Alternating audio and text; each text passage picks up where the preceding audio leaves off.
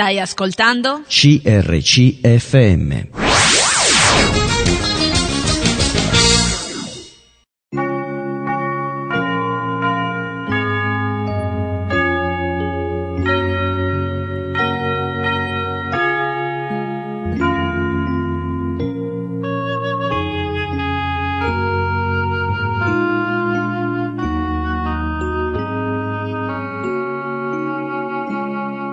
In ogni città, alla domenica, gruppi di credenti si riuniscono per lodare il Signore, condividere le proprie esperienze e ascoltare la sua parola, con espressioni diverse da luogo a luogo.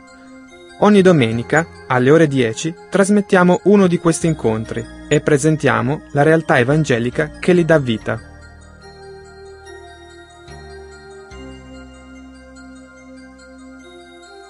Ascolteremo tra qualche istante il culto della Chiesa Cristiana Evangelica sita in via Beato Angelico al numero 7 a Seregno.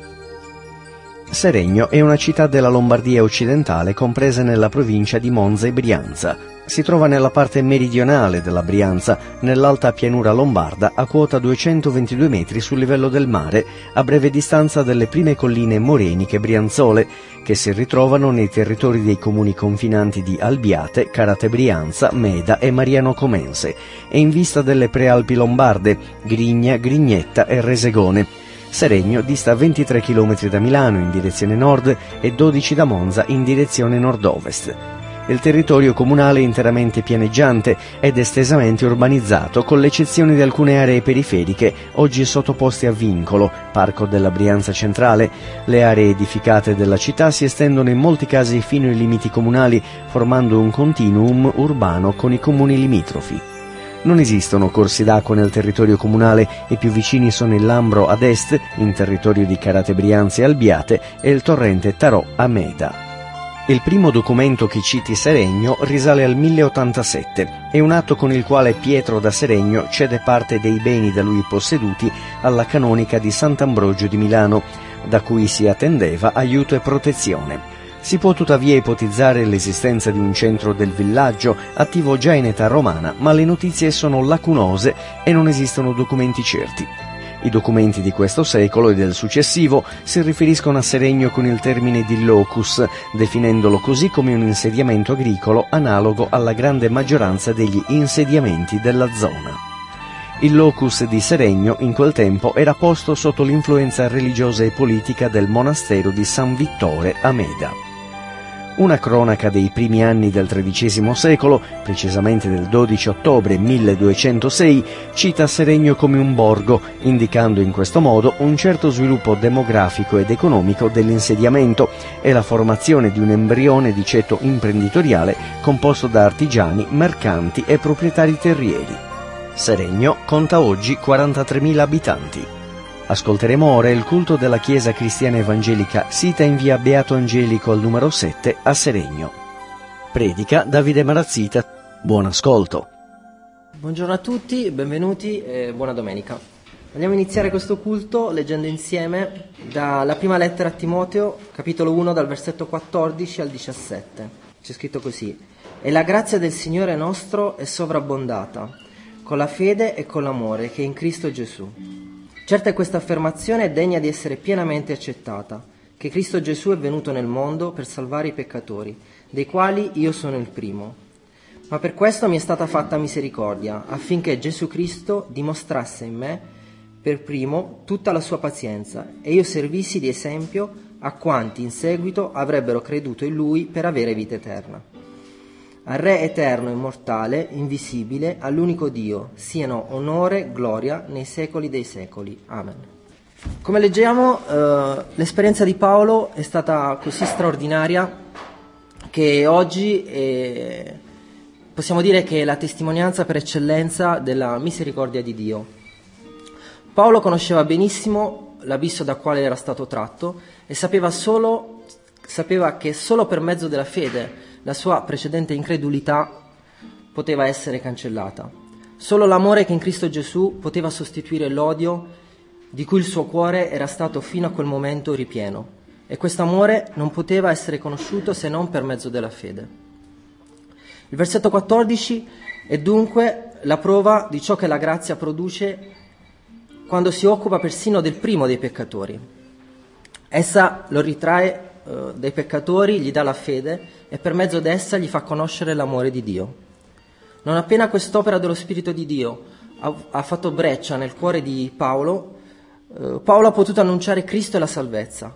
Ciò che troviamo in questi pochi versi è eh, l'espressione dell'Evangelo, la semplice verità che è alla base della, della relazione tra l'uomo peccatore e il Dio Salvatore espressa nella, nella, frase dove leggiamo Cristo Gesù è venuto nel mondo per salvare i peccatori. Dio si è fatto uomo nella persona di Gesù, è venuto qua giù per salvare non dei peccatori, ma i peccatori, cioè per compiere uh, un'opera di portata universale, offerta a tutti, e da cui, da cui nessun peccatore, neanche il più indegno, è escluso. Paolo si definisce, come abbiamo letto, il primo dei peccatori. Se in questo stato di tremenda rivolta contro Cristo era stata fatta misericordia a Paolo, era, come egli dice, affinché Gesù Cristo dimostrasse in me per primo tutta la sua pazienza e io servissi di esempio a quanti in seguito avrebbero creduto in lui per avere vita eterna. Se Dio ha potuto agire così potentemente nei confronti di Paolo, c'è forse un solo uomo che possa dire Gesù Cristo non avrà pazienza e misericordia verso di me? Quest'inno, come abbiamo, detto, come, come abbiamo letto, è praticamente uh, una, una lode al nostro Dio sovrano. Leggiamo che Egli è il Re nei secoli, cioè il solo Dio di fronte al quale il tempo e l'eternità non hanno limiti. Egli è l'incorruttibile, il solo che è al di sopra di tutto ciò che è destinato alla corruzione. Ed è il Dio invisibile, colui che è al di sopra delle cose visibili e invisibili. Egli solo è il vero Dio. Davvero è a Dio che oggi va la nostra lode e la nostra adorazione. Amen. Bene, vogliamo prenderci del tempo adesso per lodare il Signore liberamente.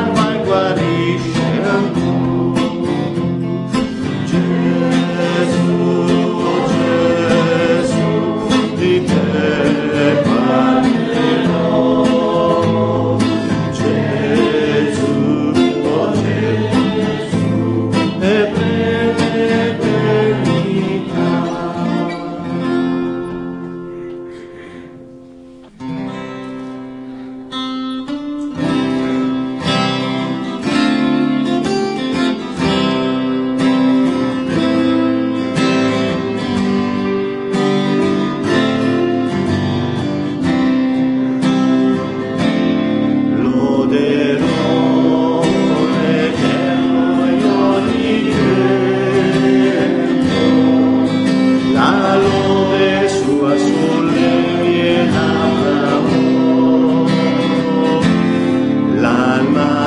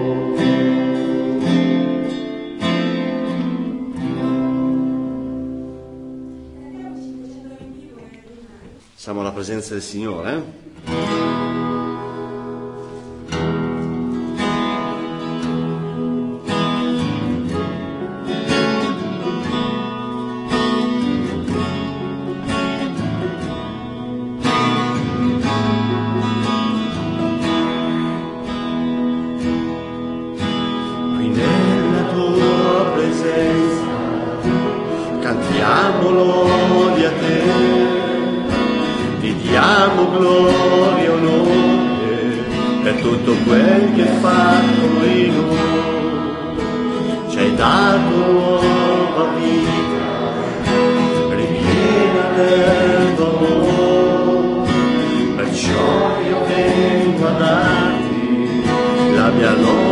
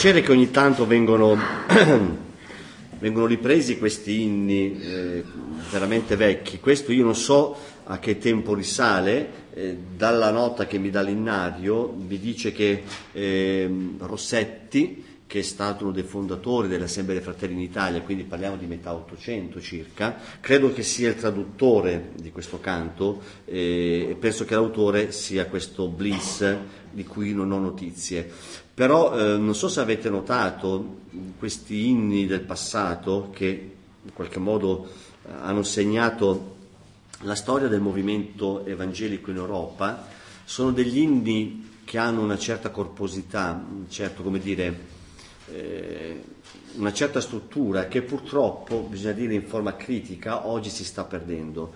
In questo canto noterete come ci sono degli aspetti importanti proprio della, della fede cristiana, un po' della storia cristiana e il basamento dottrinale biblico della fede cristiana. Notate come parla di questo verbo, che è la parola di Dio, che è immortale, poi quando parla di Abramo che guardava da lontano, le, le, promesse come abbiamo visto la volta scorsa, cioè sono degli inni onestamente che hanno un, eh, un senso nelle parole che vengono, vengono, lette, vengono cantate. E anche la struttura musicale, una struttura, una struttura veramente piena, ci sono un po' tante note, si parte dalle note basse fino alle note alte, quindi sono veramente canti pieni che dovremmo a parer mio riscoprire, ecco perché ogni tanto io eh, incoraggio a, a ripercorrere gli inni dell'inario, perché fanno parte della nostra storia e a parer mio ancora hanno da insegnare a tanti, a tanti canti moderni. Ci tenevo a fare questo appunto.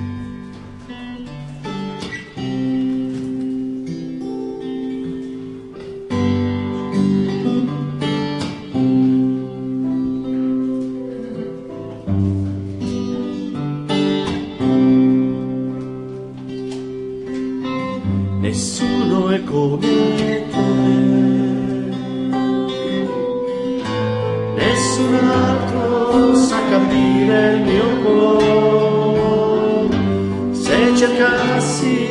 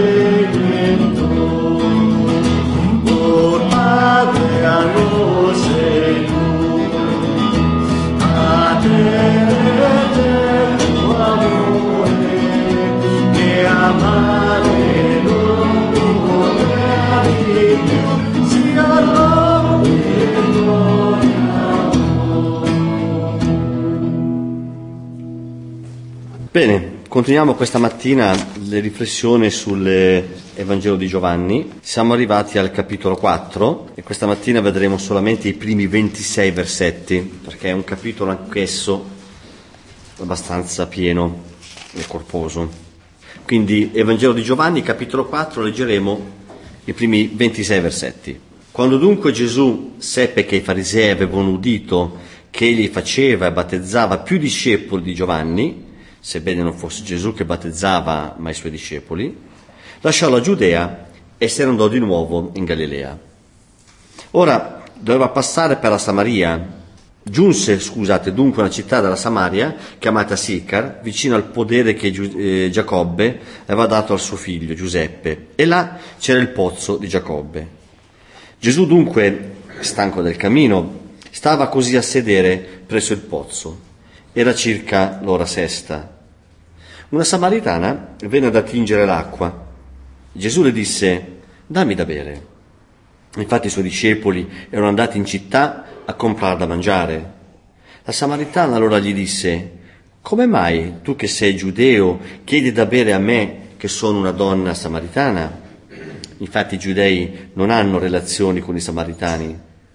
Gesù le rispose, se tu conoscessi il dono di Dio e chi è che ti dice dammi da bere, tu stessa gliene avresti chiesto ed egli ti avrebbe dato l'acqua viva. La donna gli disse, Signore, tu non hai nulla per attingere, il pozzo è profondo, da dove avresti dunque quest'acqua viva? Sei tu più grande di Giacobbe, nostro padre, che ci diedi questo pozzo e ne beve egli stesso con i suoi figli e il suo bestiame? Gesù le rispose, chiunque beve di quest'acqua avrà sete di nuovo, ma chi beve dell'acqua che io gli darò non avrà mai più sete. Anzi, l'acqua che io gli darò diventerà in lui una fonte d'acqua che scaturisce in vita eterna. La donna gli disse, Signore, dammi di quest'acqua affinché io non abbia più sete e non venga più fin qui ad attingere. Gesù le disse, va a chiamare tuo marito e vieni qua. La donna gli rispose, non ho marito. E Gesù, hai detto bene, non ho marito, perché hai avuto cinque mariti e quello che hai ora non è tuo marito, in quello hai detto la verità. La donna gli disse, Signore, vedo che tu sei un profeta. I nostri padri hanno adorato su questo monte, ma voi dite che a Gerusalemme è il luogo dove bisogna adorare. Gesù le rispose, Donna, credimi, l'ora viene che né su questo monte né a Gerusalemme adorerete il Padre. Voi adorate quel che non conoscete, noi adoriamo quel che conosciamo, perché la salvezza viene dai giudei. Ma l'ora viene, anzi è già venuta, che i veri adoratori adoreranno il Padre in spirito e verità, perché il Padre cerca tali adoratori. Dio è spirito e quelli che l'adorano bisogna che l'adorino in spirito e verità. La donna gli disse, io so che il Messia che è chiamato Cristo deve venire, quando sarà venuto ci annunzierà ogni cosa. Gesù le disse, sono io, io che ti parlo. È un racconto abbastanza, insomma, interessante e potremmo dire famoso, questo racconto, de, questo racconto del, del dialogo fra Gesù e questa donna eh, samaritana.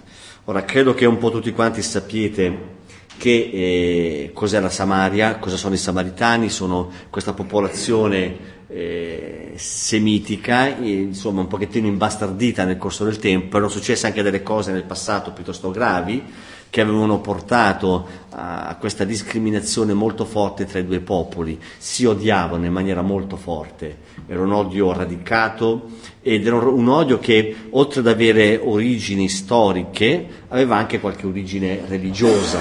E non molto diverso da quello che succede purtroppo ancora oggi in, in quei luoghi. Ed era un odio che veniva tramandato di padre in figlio. E a volte eh, le, questi popoli, poi le nuove generazioni si odiavano e a volte non sapevano nemmeno perché.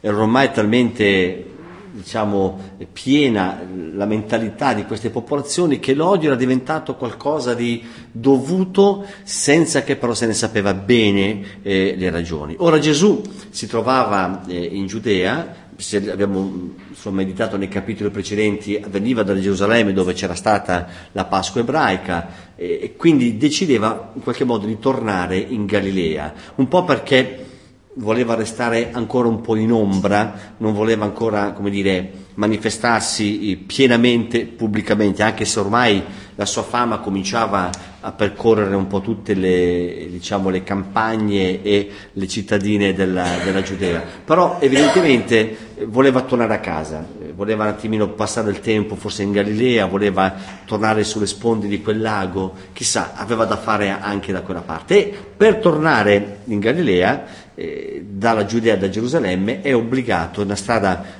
insomma, la più breve, la, come dire, obbligata, deve passare per la Samaria, quindi per questa zona di, abitata da persone che insomma, non avevano una, non c'era buona, una buona relazione con i giudei.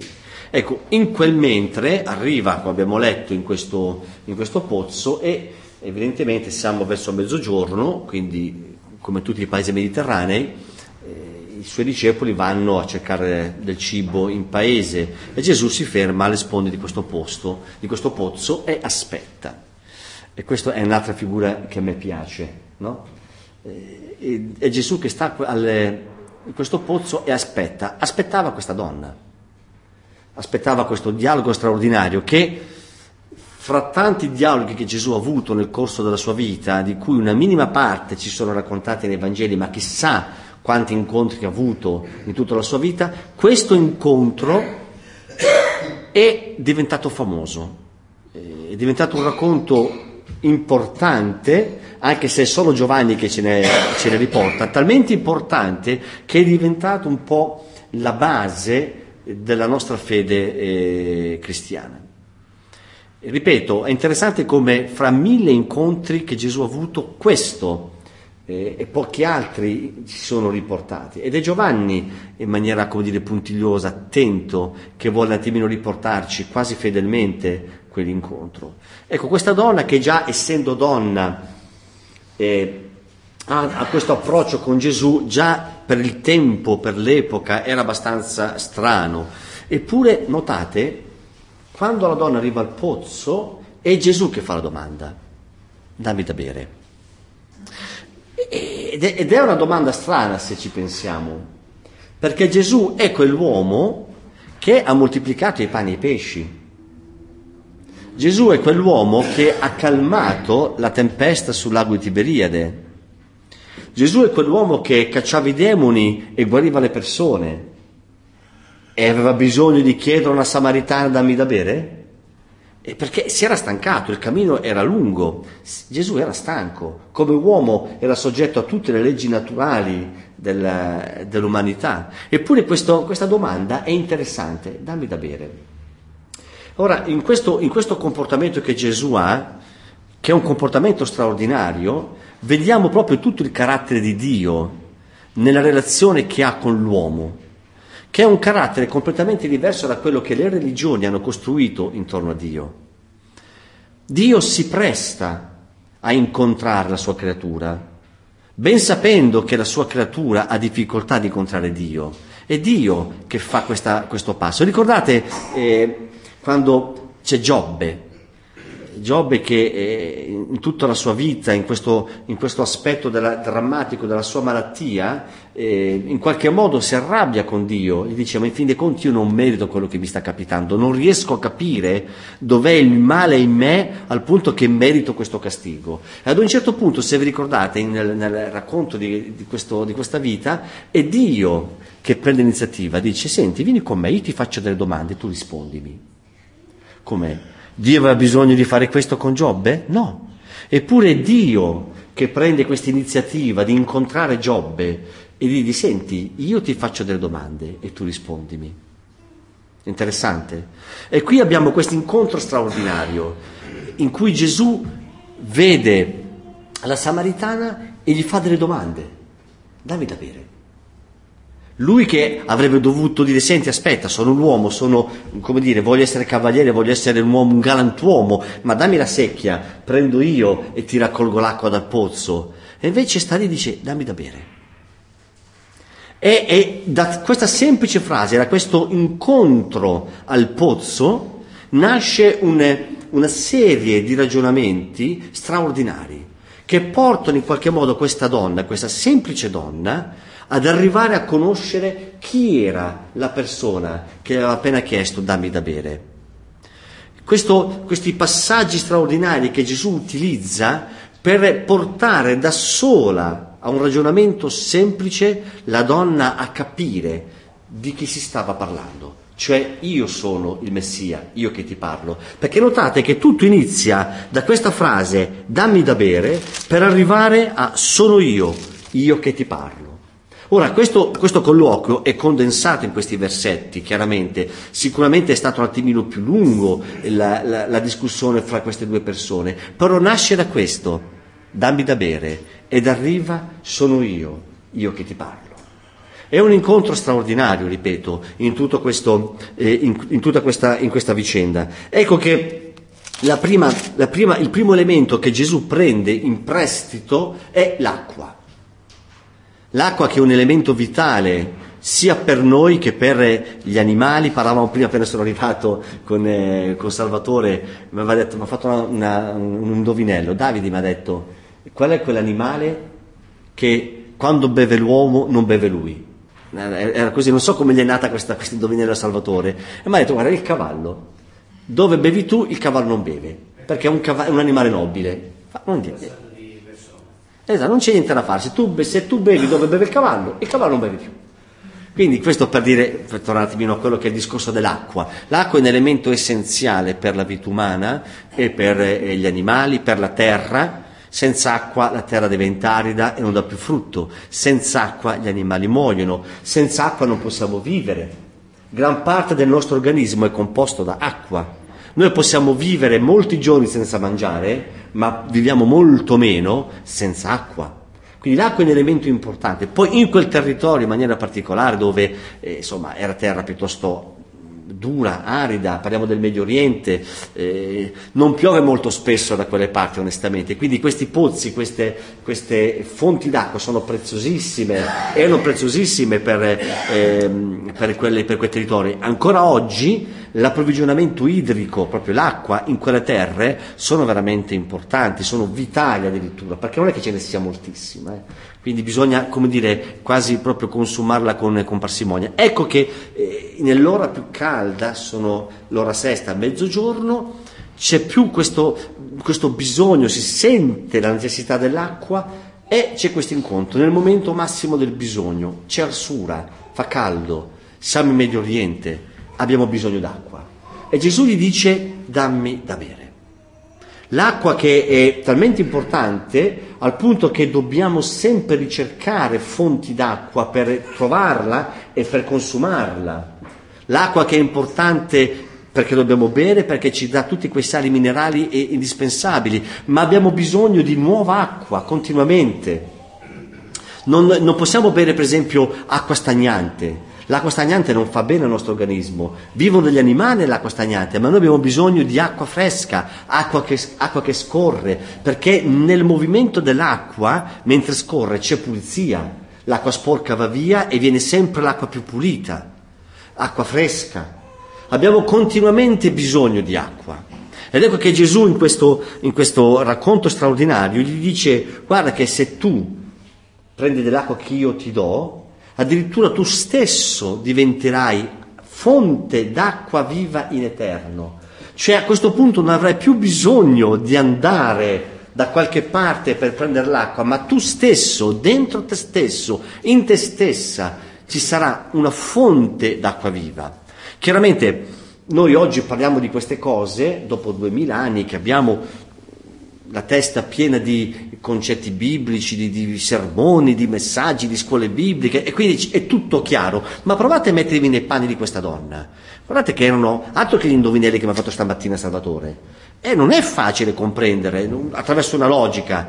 Eh, non avevano tutti questi concetti teologici e biblici. Questa qua arriva a mezzogiorno eh, ad attingere l'acqua, c'è questo personaggio che è un giudeo, quindi un pochettino nemico, che dice dammi da bere. E poi gli dice guarda che se io ti do l'acqua, io ho un'acqua, dice, che se tu la bevi diventa fonte d'acqua viva in nella tua vita. Capite che questa donna avrebbe detto, ma questo è pazzo, ma questo non è a posto. Infatti la sua replica è quella, dice quasi scherzosamente, senti dammi di quest'acqua, perché così a me non devo più venire qui ogni volta ad attingere. Eh, capite che non era facile per questa donna capire dove voleva arrivare Gesù.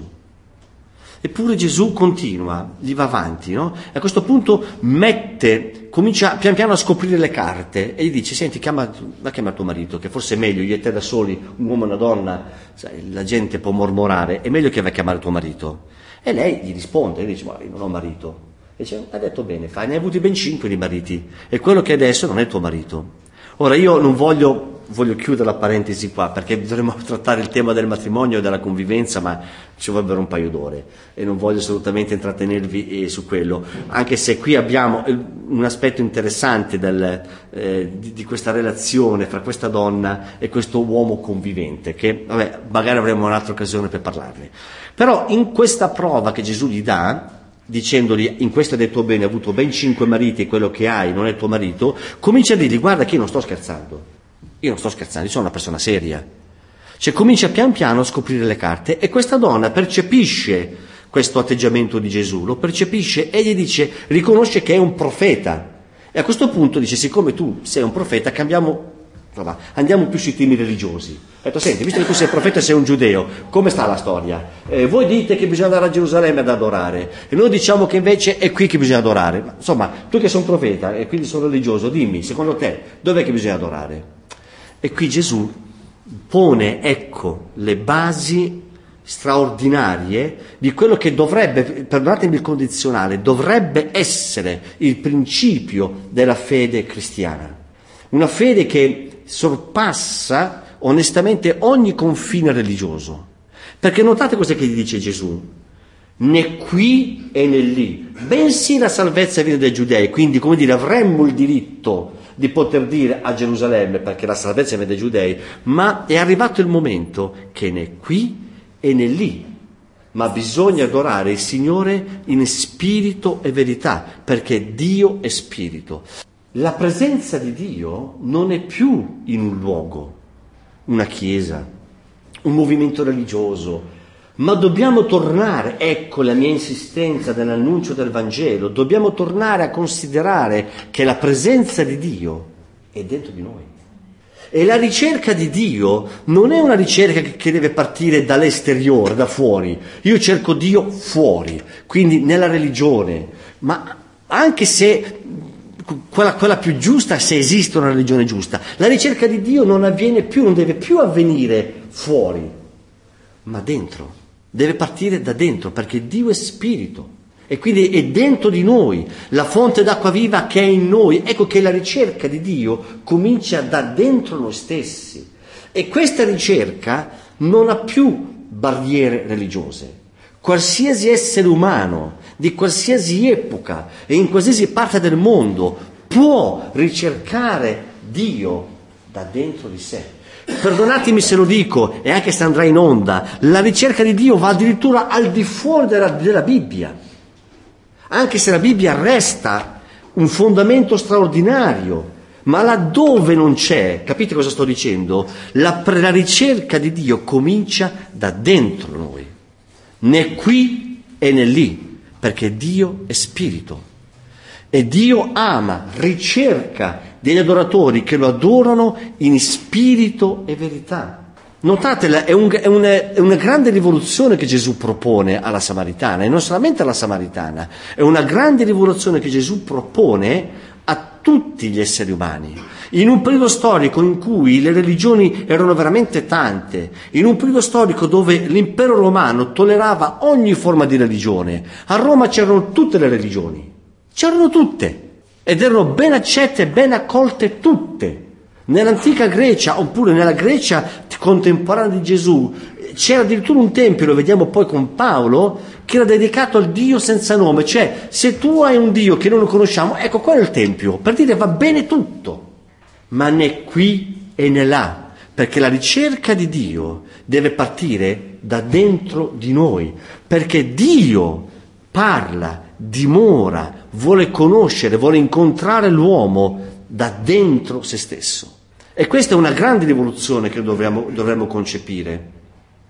Perché Dio ha il potere, la potenza spirituale di parlare dentro l'uomo stesso, superando, oltrepassando le barriere politiche, le barriere religiose, anche quella più giusta, apparentemente più giusta. Notate cosa che dice? La salvezza viene dai giudei, cioè dice, ma né qui e né lì. Ecco, io esaminando queste, queste poche parole mi sono accorto di quanta, di quanto rivoluzionario in questo senso religioso Gesù è stato, perché è, ha avuto il coraggio veramente di esprimere tutta la verità, tutto il pensiero di suo padre, il pensiero di Dio. Oggi noi viviamo in, questo, in, questi contesti dove abbiamo questa grande difficoltà come evangelici, ad esempio, di riuscire a, ad avere delle buone relazioni, dei buoni rapporti con altri evangelici. E quando riusciamo, ad esempio, ad avere una collaborazione straordinaria come l'ultimo concerto di Natale con la Chiesa Gospel, la Chiesa dei Fratelli, ci, ah, diciamo, che grande successo, è stata veramente una grande benedizione, che bello.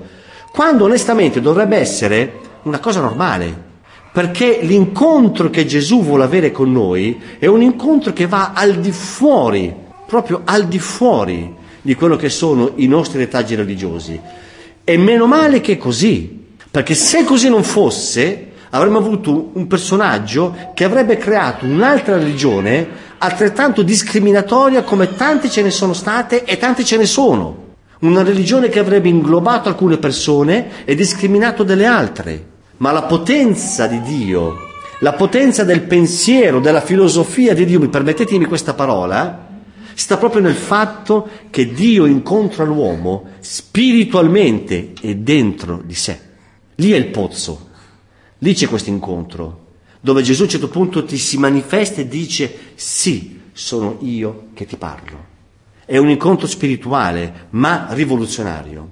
E noi dovremmo recuperare queste, queste verità. Perché se l'incontro con Gesù, con Dio, parte da dentro noi stessi e che magari prende l'occasione attraverso la parola di Dio, quindi attraverso la conoscenza scritturale, parlo proprio della, della Bibbia, e quindi ha un valore inestimabile in quanto è parola di Dio, ma addirittura l'incontro che Dio ha con l'uomo addirittura va oltre, perché questa samaritana non aveva la parola di Dio, non aveva la Bibbia.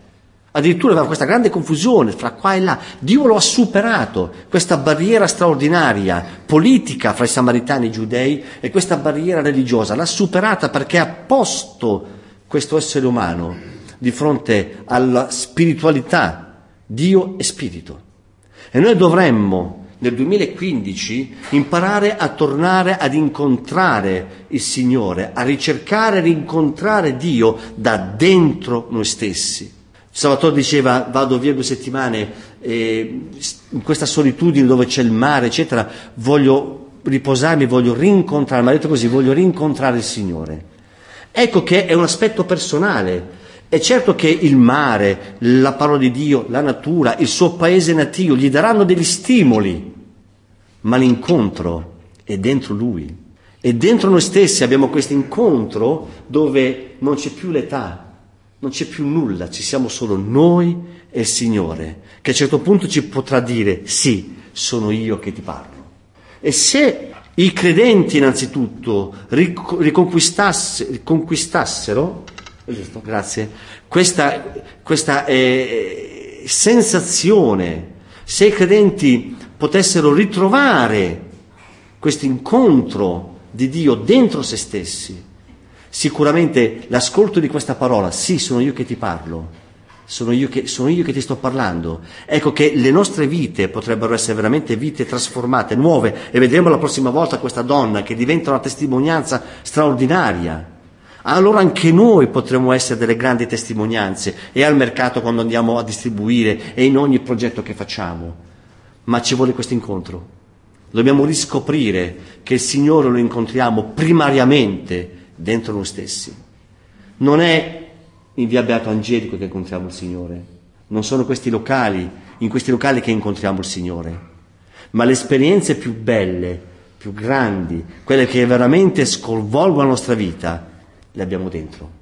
E quando proprio il Signore parla dentro di noi, è da dentro, è lo spirito nostro che incontra lo spirito di Dio, che c'è questo momento straordinario in cui riusciamo a sentire, sì, sono io che ti parlo.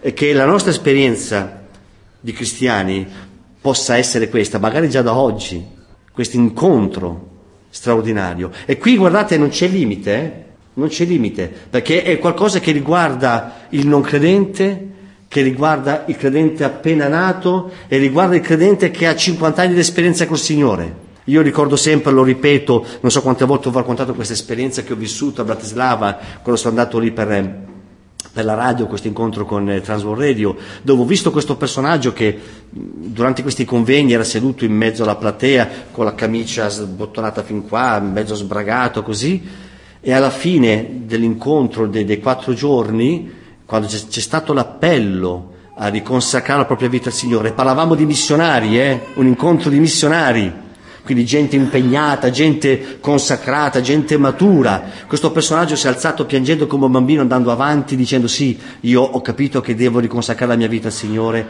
e ho scoperto che quel personaggio mezzo sbragato era David Tucker, il presidente di Transworld Radio. Quindi questo incontro con il Signore avviene a tutti i livelli, dal bambino alla persona che apparentemente o veramente è quella più matura, è la persona più consacrata, ma tutti abbiamo bisogno di tornare a quel pozzo e di incontrare il Signore, sentire quella voce che ci dice sono io che ti parlo. Aspetta un attimo, parliamo un attimino, fammi delle domande e io ti risponderò. Io ti faccio delle domande e tu rispondimi. È un incontro straordinario che sicuramente sconvolgerà, stravolgerà la nostra vita e diventeremo dei samaritani? Sì, come questa donna allora la nostra vita avrà un impatto diverso verso le persone che ci sono vicine, per noi stessi innanzitutto e per coloro che ci sono vicine. Avete ascoltato il culto della Chiesa Cristiana Evangelica sita in via Beato Angelico al numero 7 a Seregno. La Chiesa si riunisce la domenica alle ore 10.30, il giovedì alle ore 20.30 riunione di preghiera. Per maggiori informazioni potete scrivere a info-chiesaseregno.it ripeto info chiocciolachiesaseregno.it oppure andare sul sito chiesaseregno.it.